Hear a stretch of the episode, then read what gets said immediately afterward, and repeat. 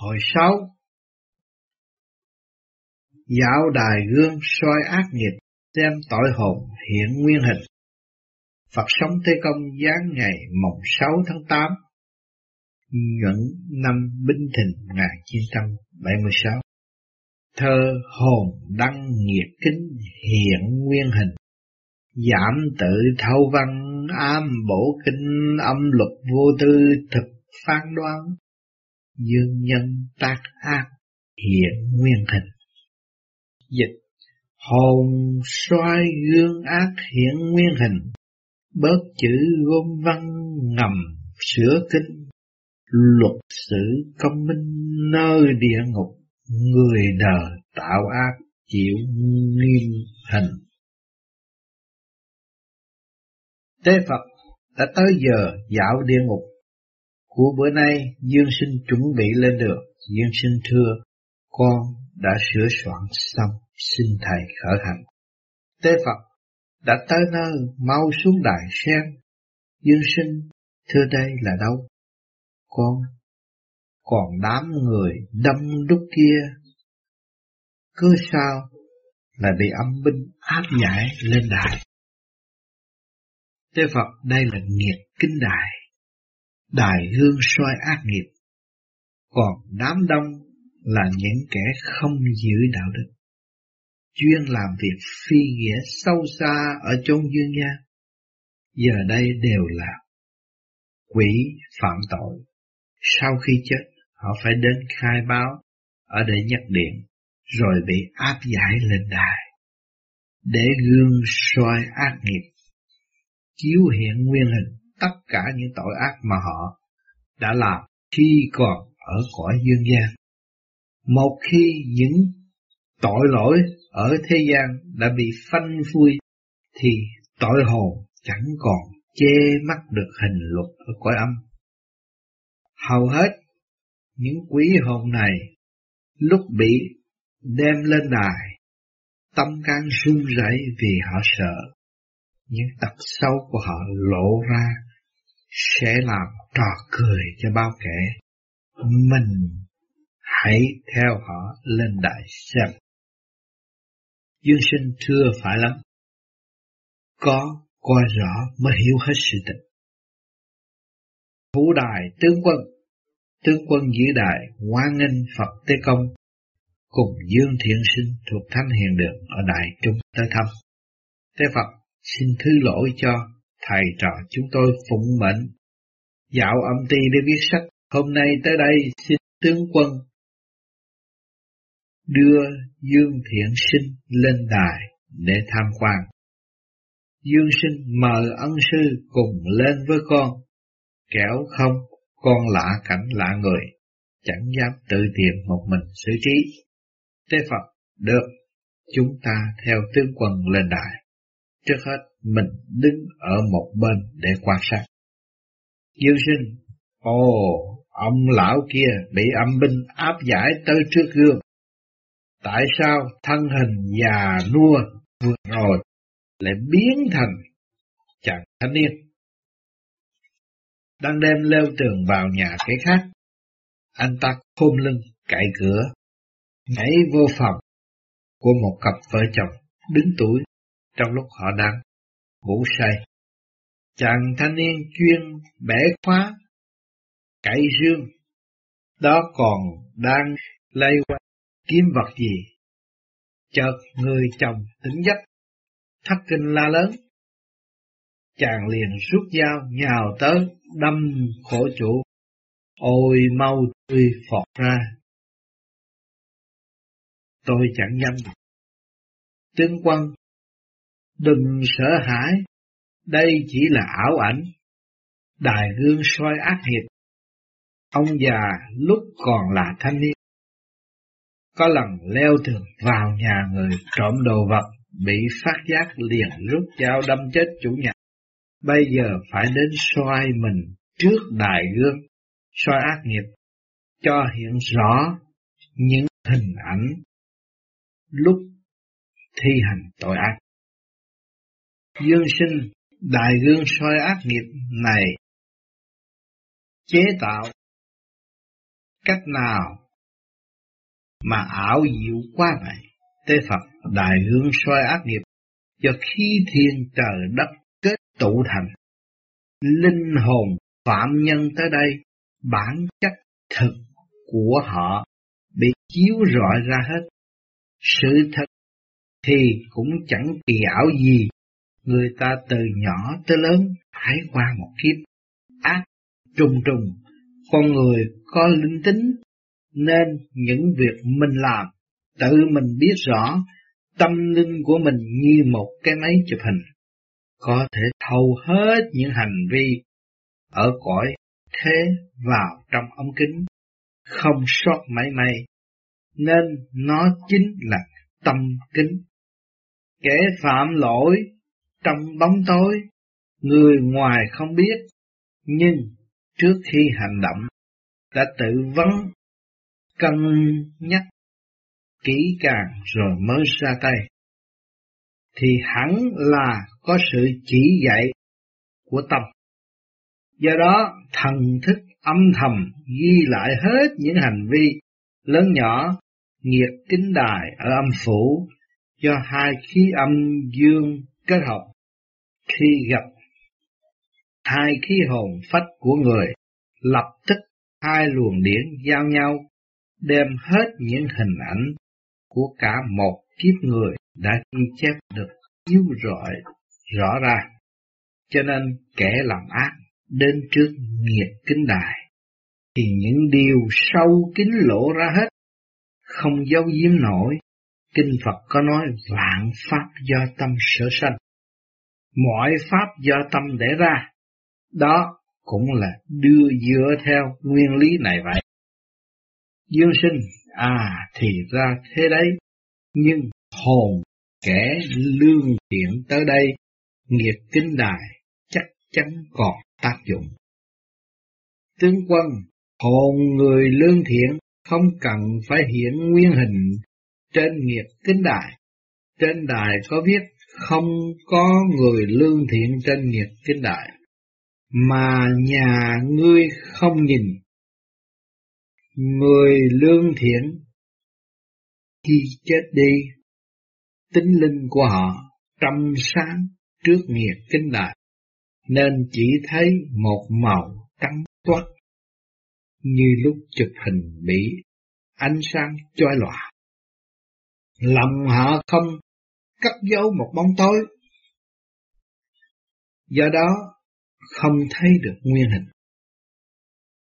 quang tuyến của linh hồn Người lương thiện nếu như cực kỳ trong sáng thì hẳn là công đức quá lớn, họ sẽ hướng thiên đường đi tới hoặc được giao thẳng tới các điểm để điều tra riêng về công lao lẫn lỗi lầm nên không phải tới đây Nhất kính đài còn là nghiệp kính phạm khi ở cõi trần, mà phạm vào ác nghiệp, đến đây lập tức hiện rõ nguyên hình. Dương Thiện Sinh người thử xét lại thêm một lần nữa xem sao Dương Sinh còn thiếu nữ đang bị âm binh áp giải lên nghiệp kính đài. Cô ta quá sợ hãi, không dám bước tới, cứ than gào thảm thiết tình cảnh thật đáng thương, đau lòng hết sức, âm binh tại sao không thương qua tiết ngập, lại dùng chĩa sắt đẩy lên đài. Cách đối xử chẳng khác nào với một phạm nhân. À, còn chỗ kia có khá nhiều đàn ông ra ra vào vào trong nhà đèn hồng cửa lục giống hệt cảnh ở dương gian quen gọi là chốn ăn chơi. Tướng quân đúng là chốn ăn chơi ở cõi dương gian, nhà ngươi xem xét kỹ càng coi. Dương sinh Mỗi phòng trong nhà yến oanh ríu rít, đúng là chốn mê đắm lòng người, chẳng dám nhìn lâu. Thưa ông sư, mình về thôi. Tế Phật nhìn lâu con cảm thấy khó chịu là con có cái lòng lễ nghĩa liêm sĩ quả không thẹn là một môn sinh đắc ý của thầy. Còn cô gái giang hồ buông linh hồn bán xác thân gạt gẫm người để lấy tiền, lời nói thô lỗ cọc cằn, mất hết nữ tính, quả đắc tội quá lớn. Cô ta vì mắc bệnh qua liễu nên sớm thác, vì thế hồn đến âm phủ khó thoát khỏi thảm hình. Khuyên phái nữ ở cõi thế gian nên kính trọng giữ gìn tâm thân, tuyệt đối không được trụy lạc ở chốn yên hoa, không được buông sắc bán hương, để tới nổi đôi tay ngập trăm ngàn kẻ gối, còn bị phường tục tử sĩ nhục chỉ vì tham tiền bạc đã tạo biết bao tội lỗi. Đàn ông ham chơi bờ cũng phạm tội dâm ô, hy vọng mau sửa đổi tập xấu đó. Dương sinh thôi mình sửa soạn trở lại hiền đường. Tướng quân rất tiếc, hai vị không thể lưu lại đây lâu hơn nữa. Dương sinh nghiệp kính đại, đã thấu hiểu kỹ càng, không dám ngó thêm, các tội hồn đã bị lộ hết những tật sâu xa. Tôi hiện còn là kẻ phạm nhân, ở lại càng tăng thêm sự xấu hổ của họ. Bởi vậy tôi xin cao biệt tế Phật đa tạ tướng quân đã chỉ dẫn cho chúng tôi phải sửa soạn trở lại hiền đường. Ngày khác để tới thăm viếng bổ kinh sở và sở bổ túc kinh điển. Đi thôi, Dương sinh mau lên đại sen, sửa soạn trở về thánh hiền đường. Dương sinh con sợ hãi quá, Thế Phật sợ chi gắn làm người lương thiện, sẽ tránh khỏi phải tới đây để lộ bộ mặt sâu xa. Đã tới thánh hiền đường, Dương sinh mau xuống đại sen hồn phách nhập thể xác. Chúng ta thấy rằng, càng ngày càng tu, càng lộ tánh xấu. Chứ không phải là nghiệp ác đài mới lộ tánh xấu. Các bạn tu về pháp lý vô vi, khoa học quyền lý, thì các bạn thấy thấy rõ tánh xấu. Tánh đố kỵ tị hiềm, gieo quả với người khác, đủ chuyện trong tâm tâm. Thiền mới thấy thiền mới thấy tội, mà càng thấy tội thì càng đạt được phước. Càng thấy tội thì càng từ chối và không tái phạm. Cho nên cái phương pháp công phu này cho các bạn thấy. Cho các bạn khinh khi các bạn. Cho các bạn thấy rõ là bạn là một tội hồn chưa hoàn tất. Bạn là một con người đáng tội nhất tại thế gian. Bây giờ phải ăn năn hối cải mà nó tu, nó tiền Thì mới gỡ rối được cho chính mình chứ không cần người ta khen. Hành động của chúng ta cho mọi người thấy. Và khai triển cái thức hòa đồng với các giới. Cho nên các bạn cũng có sẵn. Khi giới Nam Mô A Di Đà Phật biết mở cái thức hòa đồng. Càng hòa đồng, càng thấy rõ sự sai lầm của chính mình.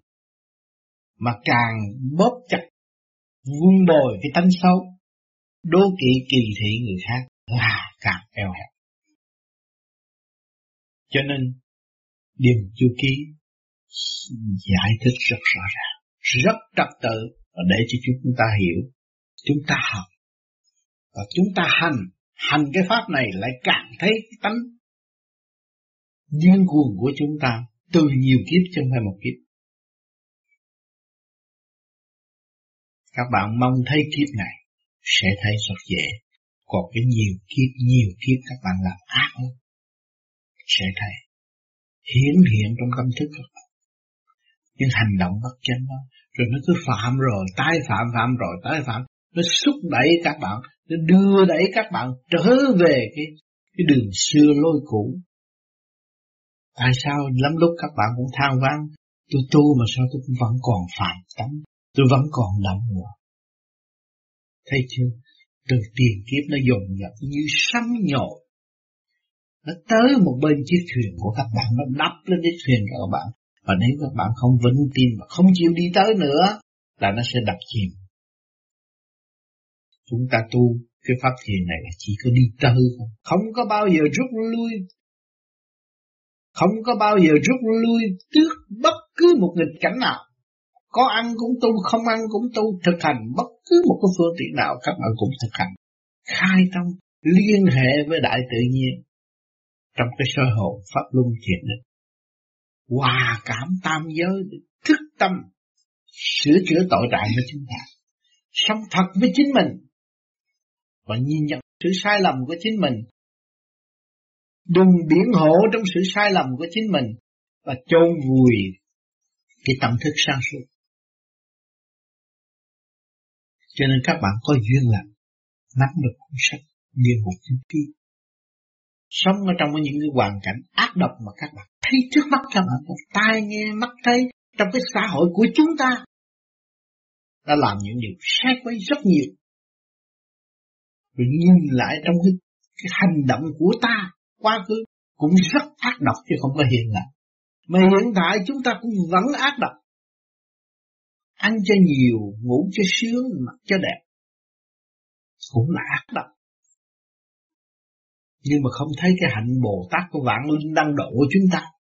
Cho nên chúng ta thấy rõ cái hạnh Bồ Tát của vạn linh đang độ thì chúng ta ăn một trả mười chúng ta phải làm điều thiện.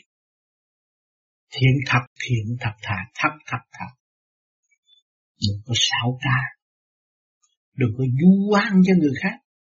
Sửa mình để tiến hóa. Đi trong sự thật. Không có lỗ đâu, không có mất cơ hội đâu cầu tiến để học sự thật và thực hành trong thật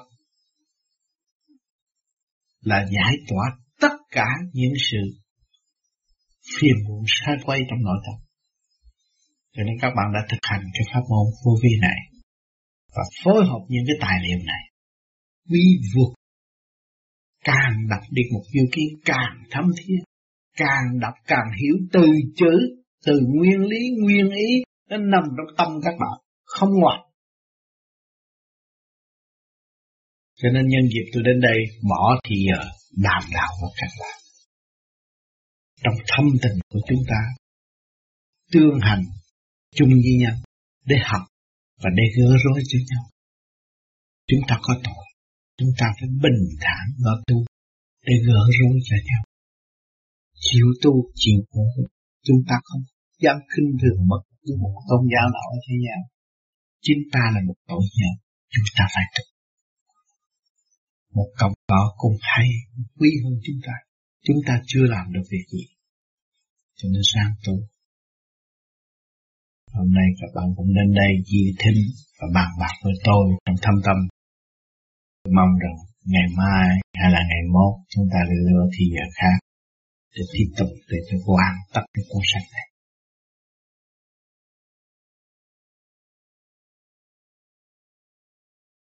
Hôm nay là ngày 23 tháng 2 năm 1987.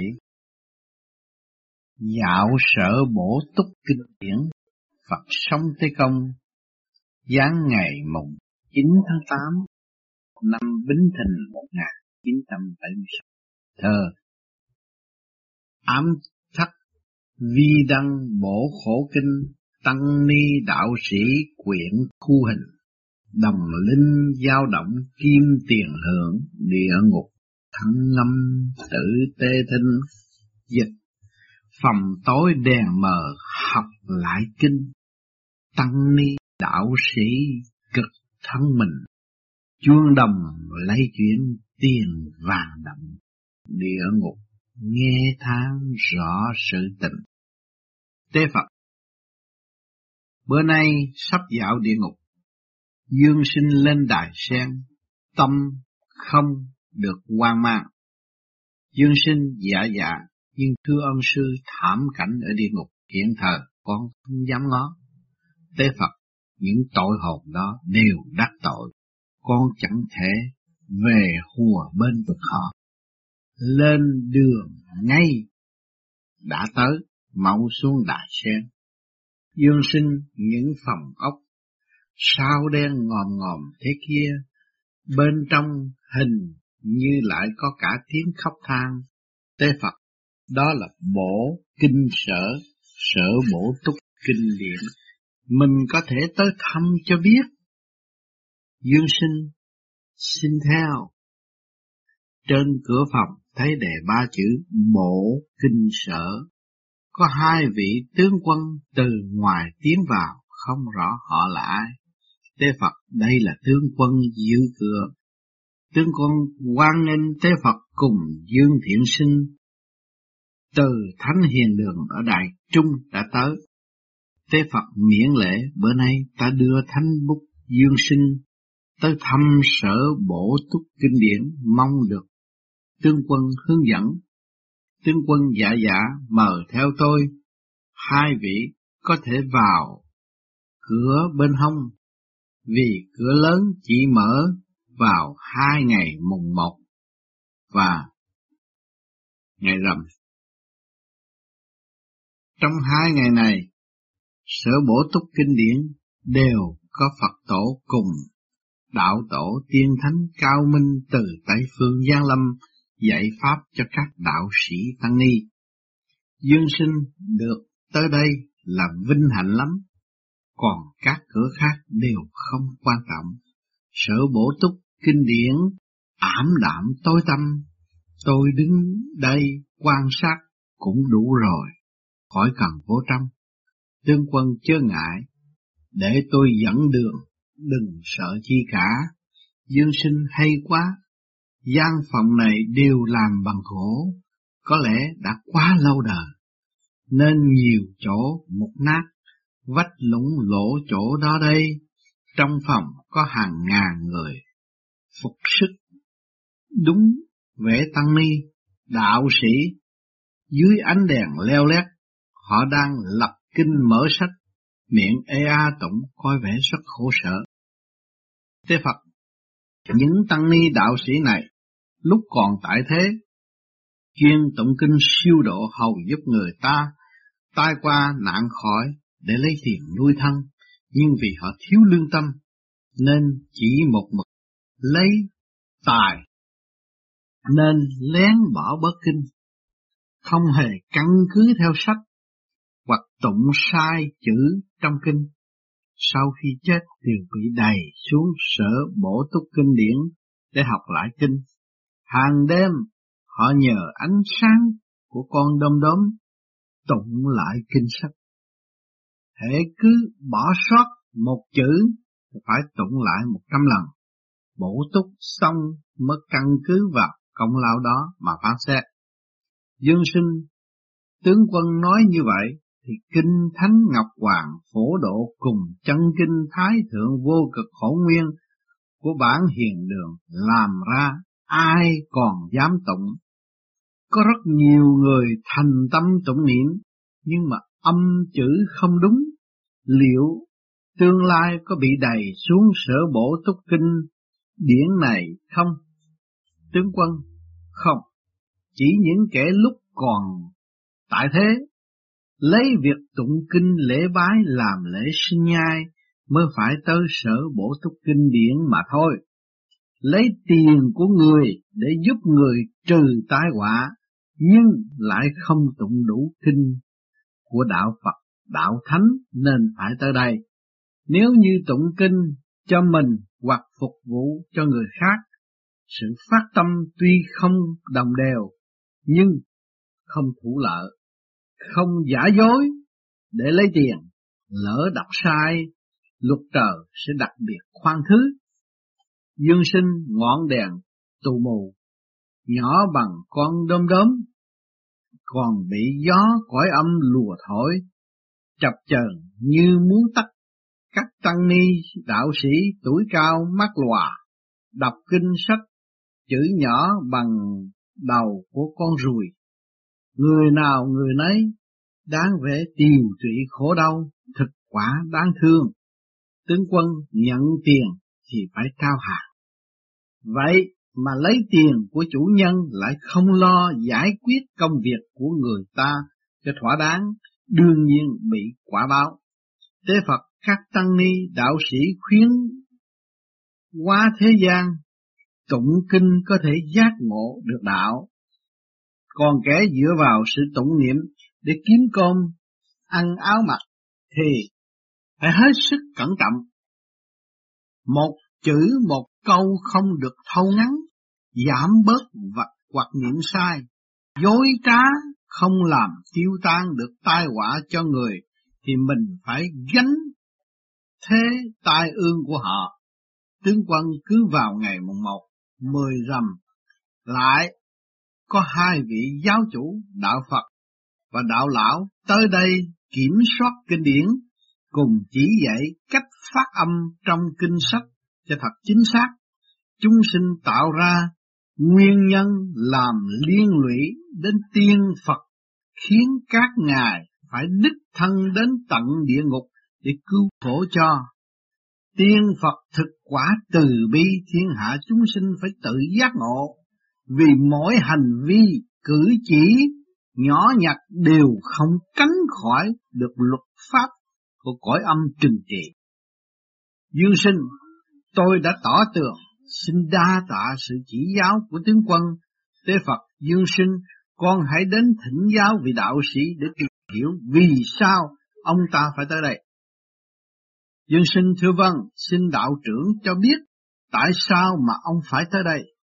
Đạo sĩ, xin đừng kêu tôi là đạo trưởng, vì lúc còn tại thế tôi chỉ là đạo sĩ đỏ đầu, hồng đầu đạo sĩ, chuyên lo việc lễ bái, cầu siêu để tế độ cho người chết. Xong vì học thức kém cỏi, không có căn bản, thuộc lỗm bổm chút kinh kệ, chỉ ê a theo tiếng chuông, tiếng mỏ, mà tụng cho qua gia chủ, cũng chẳng hiểu tôi niệm những gì, để ăn gian thời giờ. Hai trang kinh thường chỉ đọc có một còn bỏ một. Cốt sao lấy được tiền bỏ túi thôi, còn người chết thì tới được Tây Phương cực lạc hay không mặc họ. Sau khi chết tôi bị âm binh áp giải, tới để nhắc điện rồi chuyển giao qua bổ kinh sở. Tôi tới đây đã được một năm, hai tháng ngoài, khi sống thâu kinh giảm tụng quá nhiều, cho nên phải chịu khổ sở tới giờ mà vẫn chưa bổ túc xong kinh điển. Lại thêm đôi tròng mắt, sưng đỏ, đau nhức không chịu nổi, hoàn tất việc bổ túc kinh điển, có thể tôi bị tống hoàng đệ nhị điển, để quan tòa ở đây xét tội bởi lẽ lúc sống tôi cũng phù phép hại người. Hiện giờ tôi rất hối hận, nhưng đã quá muộn, chỉ mong sự thành tâm hối cải của tôi được chuyển tới các pháp sư đạo sĩ ở dương gian để nhắc nhở họ phải luôn luôn hành sự cho có lương tâm, nếu không sẽ như tôi, hiện thời chỉ còn biết trong mong ở người khác siêu độ. Dương sinh vị đạo sĩ này thật đáng thương, xin ân sư độ dùm cho họ thoát cảnh khổ này. Tế Phật, tội của hắn là tội báo ứng, tự làm tự lãnh, ở dương gian hắn quá sung sướng, khiến hiện tại phải chịu khổ, chịu sợ, chứ có lo lắng chuyện không đâu. Chúng ta chỉ là kẻ phụng chỉ dạo cõi âm, ngoài ra chưa có để tâm thắc mắc về chuyện can thiệp.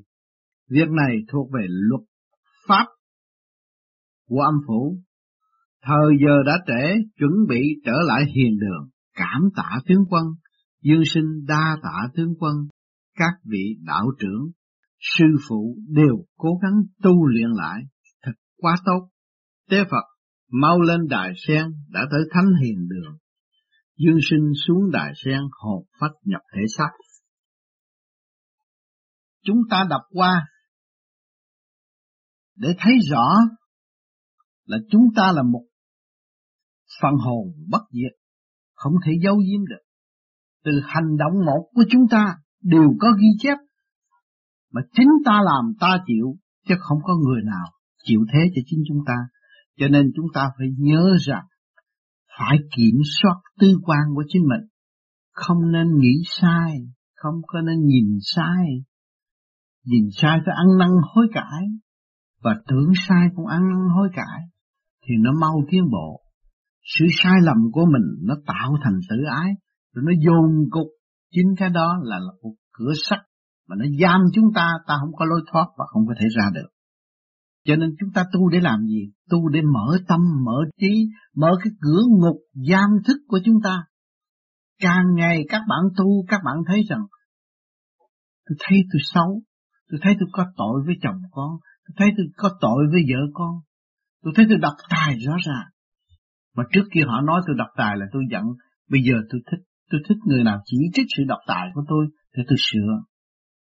Tôi thấy cái tâm sâu của tôi, thấy được tánh sâu là đại phước mới có cơ hội sửa. Sửa ngay ở nhân gian trong mấy chục năm này sửa được, thì lúc đó xuống địa ngục chúng ta khỏi cần phải sửa nữa. Là chúng ta đi học qua một khóa thăng hoa nhẹ hơn, tiến lên nhẹ hơn. Cho nên những người chỉ thấy tiền là quan trọng, thấy tánh là quan trọng. Thấy tánh của tôi như vậy là như vậy, cái tánh cũng như tiền, nó che, che lấp cái mức tiến của mình. Mình phải tìm cái tánh mình, mình khám phá cái tánh của mình, cái tánh sân si bất chánh của mình, mình phải ăn năn hối cải sửa nó và dẫn tiến nó, đó là trách nhiệm của phần hồn. Cho nên ngày hôm nay chúng ta tu thiền nhiều người tu thấy ngồi thông suốt nhẹ nhàng mà có người è ạch tu không được vì cái tánh nặng được. Cái tánh cố chấp, si mê, đậm loạn. Cho nên chúng ta tu mục đích để sửa tâm sửa tánh rồi mới minh tâm kiên thật được. Lúc đó chúng ta mới thiền được. Cho nên các bạn đừng có vội nói là chú cha tu cũng bắt chước sơ hồn pháp luân thiền định mà tại sao không được?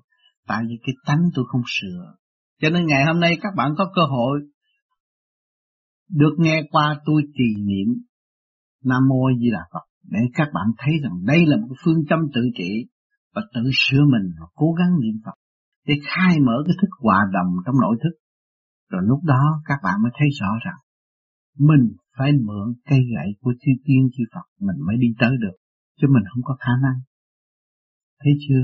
Khi mà các bạn niệm Phật càng ngày càng niệm Phật càng minh tâm kiến tấn càng thấy rõ thức hòa đồng mở, càng thấy cơ quy nhất của tam giới là một, huynh đệ là một, tất cả mọi người là một. Chúng ta không có nuôi dưỡng sự cố chấp nữa. Chúng ta phải biết tha thứ và thương yêu. Đó, lui về thanh tịnh được. Cho còn các bạn đọc kinh thanh tịnh mà tâm các bạn không sửa các bạn đọc kinh Phật hiểu lý Phật viết lý Phật nhưng mà tâm các bạn không sửa làm sao các bạn tiến? Phải sửa. Mà muốn sửa thì phải có cái gì? Muốn sửa là phải bị đụng chạm mới sửa được. Đụng phải đi chúng ta thấy lỗi lầm của chúng ta. Chúng ta thấy sự đen tối của chúng ta. Chúng ta mới xây dựng cho nên tới tới chỗ sáng. Đó là sửa cho nên càng tu càng được thanh nhẹ, càng chấp nhận, càng chịu sửa, càng được mở mang. Là vậy.